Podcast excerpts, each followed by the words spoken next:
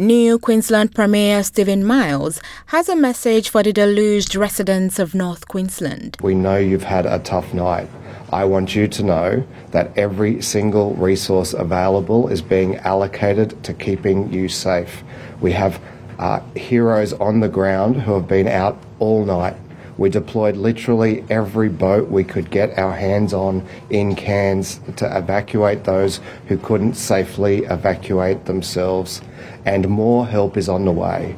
Far North Queensland has reportedly seen a year's worth of rain in just a few days in the aftermath of ex tropical cyclone Jasper.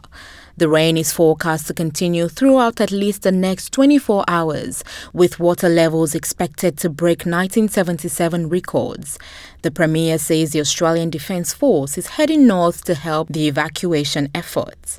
Prime Minister Anthony Albanese has also confirmed to ABC Radio help is on the way for affected communities. People have been devastated, and of course, it's a very dangerous situation for many who are in very unprecedented floodwaters, and uh, the major flood warnings are in place for several communities which cut off or, or without power. Uh, we have activated already financial support for residents directly impacted as well as for local councils to assist in what will be a major cleanup. Wujal Wujal, an indigenous community of 300, is among those to be severely impacted. The entire town is being evacuated into Cooktown. Queensland Police Commissioner Katarina Carroll says evacuations are happening as soon as emergency services can reach them, and she's urged the residents to keep listening to official advice. The greatest challenge so far for everyone has been access into some of these areas and will continue to challenge us. The area is still very dangerous to move around, particularly the flash flooding and the volume of water over the roads. Can I please ask if you don't have to be on the roads, don't. Stay safely within your homes unless you have to evacuate. Queensland Fire and Emergency Services say they have received more than 1,000 requests for assistance in the last 24 hours alone. These residents says they've been devastated by the flooding. Probably the worst thing I've ever seen or swam through to get to get to help. Like, there's so many houses in there that are just devastated.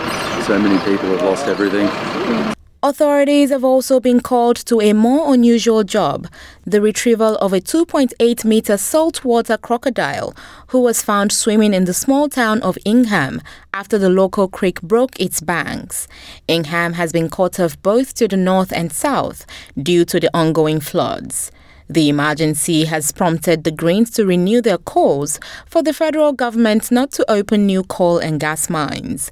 The Australian Energy Market Operator, AEMO, has forecast all of Australia's coal power stations will be shut by 2038, five years earlier than previously expected.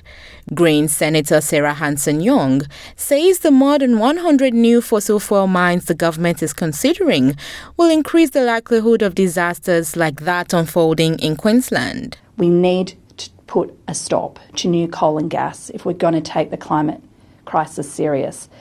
This is a warning sign for politicians and governments everywhere, but here in Australia, Australian governments need to sit up and take notice.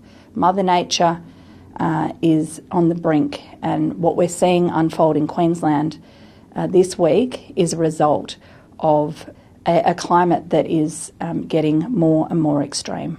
Omar Bello, SBS News.